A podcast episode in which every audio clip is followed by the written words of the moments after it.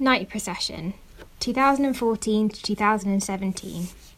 Plant pigment prints, unique prints, collotype prints, edition of 12 plus two artist proofs from the series of eight prints, film, complete series of still images, cello soundtrack by Ada Gill.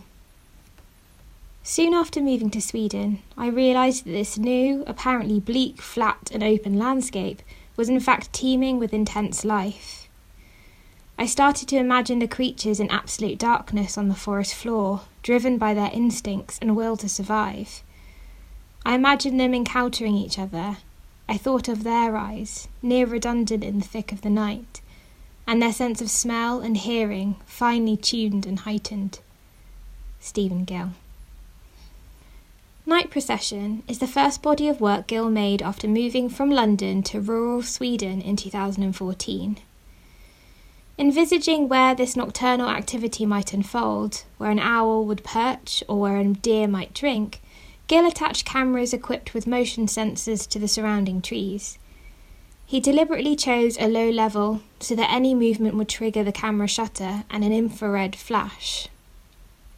Throughout his career, Gill has often explored the idea of stepping back as the author of his images, trusting that chance and intention will collide.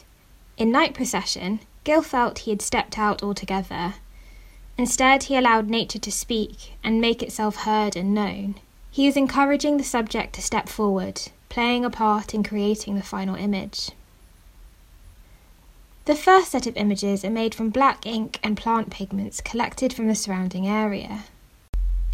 The second uses the plant pigment prints as paper masters, which were then made as collotypes by Osamu Yamamoto under Gill's supervision on a residency in Kyoto, Japan.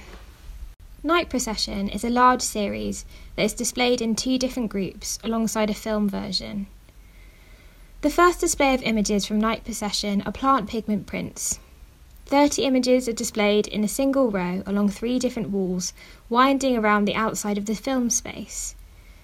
They are approximately 40 centimetres tall by 30 centimetres wide and are displayed in a portrait format.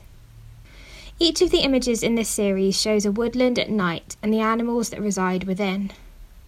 Among the trees and the twig strewn surroundings, animals such as deers, rabbits, snails, and hares are shown roaming the woods at night. The animals are photographed going about their nocturnal lives, either walking or flying through the frame. Sometimes the animals appear in strange white ghostly shapes amongst the darker wooded background, whilst in others they are captured close up in greater detail. The second group is of eight collotype prints, which are displayed in a single line on the adjacent wall in wooden frames and are approximately 60 centimetres tall by 50 centimetres wide, and are displayed in a portrait format. Collotype prints are more often printed in monochrome, reflective of the subject matter, in one particularly striking image, an owl stares straight into the camera lens. The film is made up of the entire Night Procession series, shown as a series of still images played on loop.